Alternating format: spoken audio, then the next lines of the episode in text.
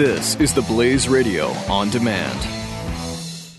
The experts at web.com want to build your business a successful website for free, just like we did for these current web.com customers. We've used and, and looked at other website designers, but there's nobody better than web.com. Web.com can build your website in as little as seven days free. Plus, we'll promote it on all the major search engines like Google, Yahoo, and Bing. If after 30 days you're happy, we'll continue to provide promotion, hosting, support, and maintenance, all for one low monthly fee. If not, cancel and pay nothing. If you're in business today and you don't have a web presence, you won't be taken seriously. Call right now and you'll also get a free .com or .net domain name for your new website powered by VeriSign, the world's leading domain name provider. Call 800 490 1099 or go to web.com slash radio. That's 800 490 1099.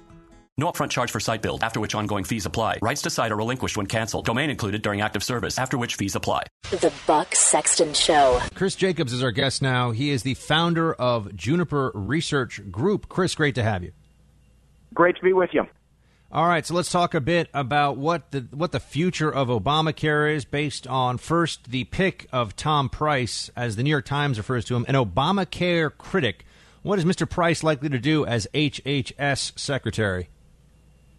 Well, I think the first thing he's going to do is is use the regulatory process to the maximum extent possible to pave the way for legislative efforts to repeal and replace Obamacare.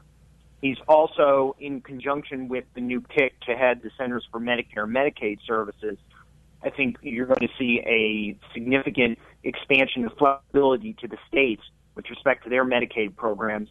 A lot of it, uh, as a conservative, all wisdom on health policy does not emanate in Washington, D.C., and I say that as someone who lives in Washington. It's better getting it back to the states and back to the locations where where local communities can make those decisions for themselves. Now, people talk about, we've been talking about repeal and replace with Obamacare for a long time. I've heard recently some even conservative, uh, right leaning healthcare experts who say, well, you can't really entirely repeal it. You'll just be able to sort of take out parts of it or, or do sort of surgery on Obamacare, if you will, but not completely, you know, toss it out the window and bring in something new. Do you agree with that, or do you think is is a full repeal of the bill possible? The the budget reconciliation bill that passed last year provides a great roadmap for repealing Obamacare. It repealed all of the laws, uh, entitlement expansions. It repealed all of the law's tax increases. Now, under the budget reconciliation rules, there are some portions of the law that would remain on on the statute books unless and until Republicans get 60 votes to repeal the thing outright. But I think that is certainly a good first step towards dismantling the law. We can go back and see what else can be dis- dismantled of Obamacare pursuant to the Senate procedures. And what are some of the things that would change that would be beneficial to those of us right now who are sitting? Look, a, a lot of people feel like they aren't necessarily touched yet by Obamacare, or those who aren't in the individual market would would they notice a difference? I mean, you know, we keep talking about Obamacare, but is this just going to make health care better for everybody, or is it going to stop Obamacare from making health care worse? Uh, hopefully, a little bit of both. I think the idea is to make healthcare more personalized that you make the choices rather than a government bureaucrat, that you get to buy the health insurance plan you want. Uh, my health insurance plan, actually, here in Washington, D.C., is being canceled for 2017, primarily because of government imposed uh, re- restrictions imposed by the District of Columbia government. Uh, we, we shouldn't see the federal government doing that. Hopefully, states won't do that let more states decide, create more options, and then really focus on reducing costs. President Obama promised in 2008 that his plan would cut premiums by $2,500 per family. That hasn't happened. We need to focus on reducing the underlying health care costs. Underlying those costs by giving people more, it gives people more autonomy in their choices, uh, letting states compete or letting states decide. I mean, what are what are the real mechanisms so that everybody listening can kind of understand this? How would costs come in? Because remember, Obamacare was supposed to drive down costs, and we know that's not happening. Um, well, how how would the alternatives that are now hopefully going to be put in place uh, by the Trump administration, by Price as HHS secretary, how do they make health insurance cheaper or health care cheaper? I, I, I should say. sure, it's it's removing some of the mandates, both on, in Washington and at the, at the state level, improving competition, it, providing incentives for wellness, and expanding the, the physician supply. I will give you one great example that many states scope of practice laws. This is something that states can be doing right now, actually, to um, reform healthcare, improve access, and lower costs.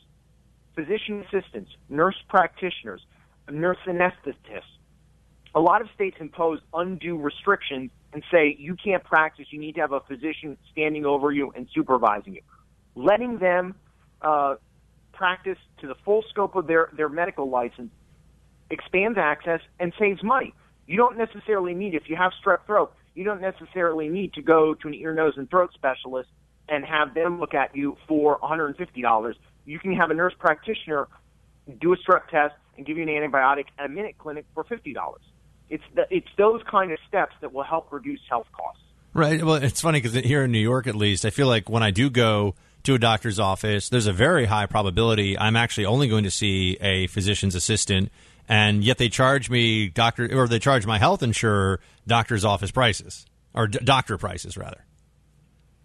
Right, and and it, it's really it, re- reforming those scope of practice laws to you will expand the supply of physicians, and therefore you will drive you will uh, physicians and physician assistants, and therefore you will help help drive down the price.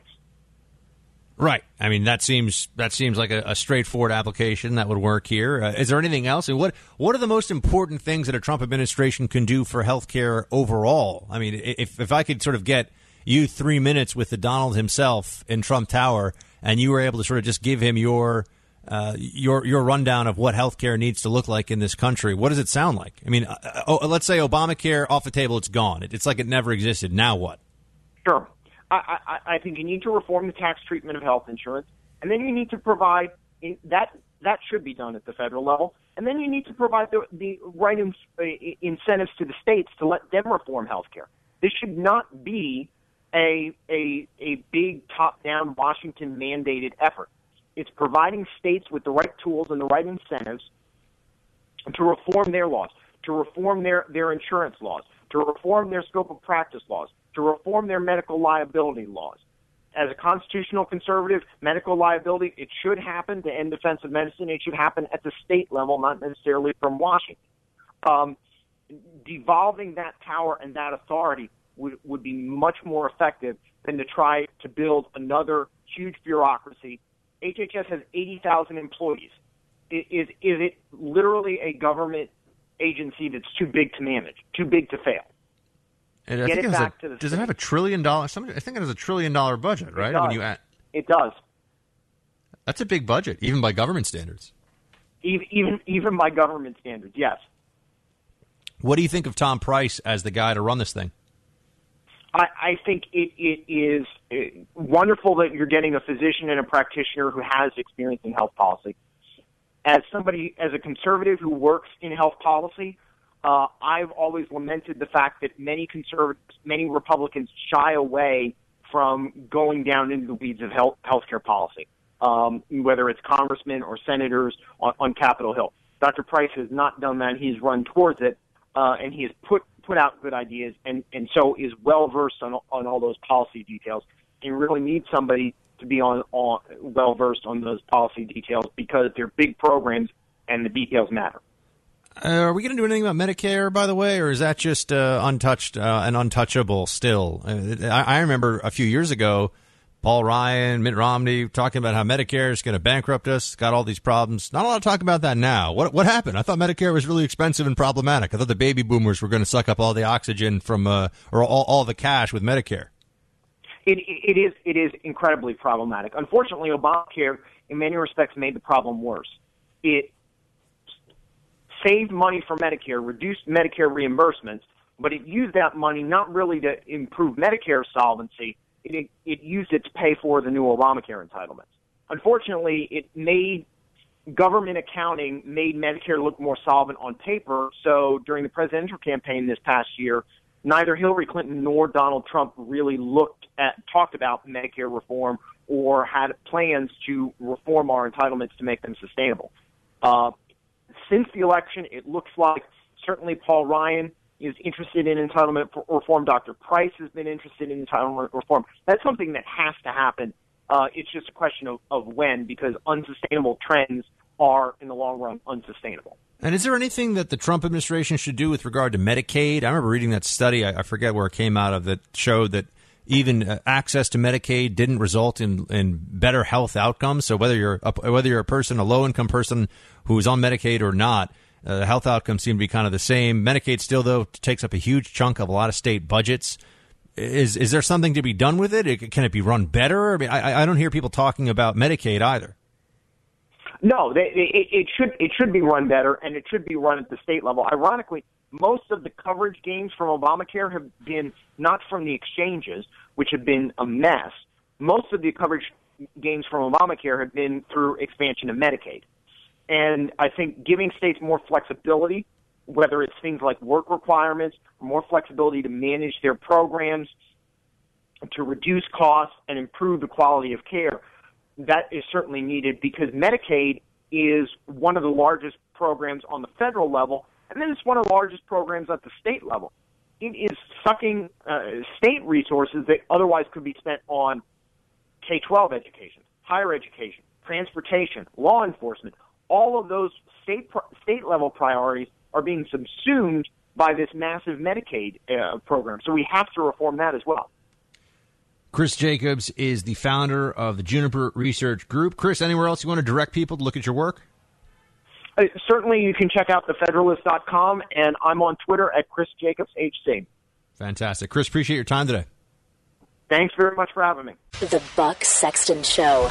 The experts at web.com want to build your business a successful website for free, just like we did for these current web.com customers. We've used and, and looked at other website designers, but there's nobody better than web.com. Web.com can build your website in as little as seven days free. Plus, we'll promote it on all the major search engines like Google, Yahoo, and Bing. If after 30 days you're happy, we'll continue to provide promotion, hosting, support, and maintenance, all for one low monthly fee. If not, cancel and pay nothing. If you're in business today and you don't have a web presence, you won't be taken seriously. Call right now and you'll also get a free .com or .net domain name for your new website powered by VeriSign, the world's leading domain name provider. Call 800-490-1099 or go to web.com slash radio. That's 800-490-1099. No upfront charge for site build, after which ongoing fees apply. Rights to site are relinquished when canceled. Domain included during active service, after which fees apply.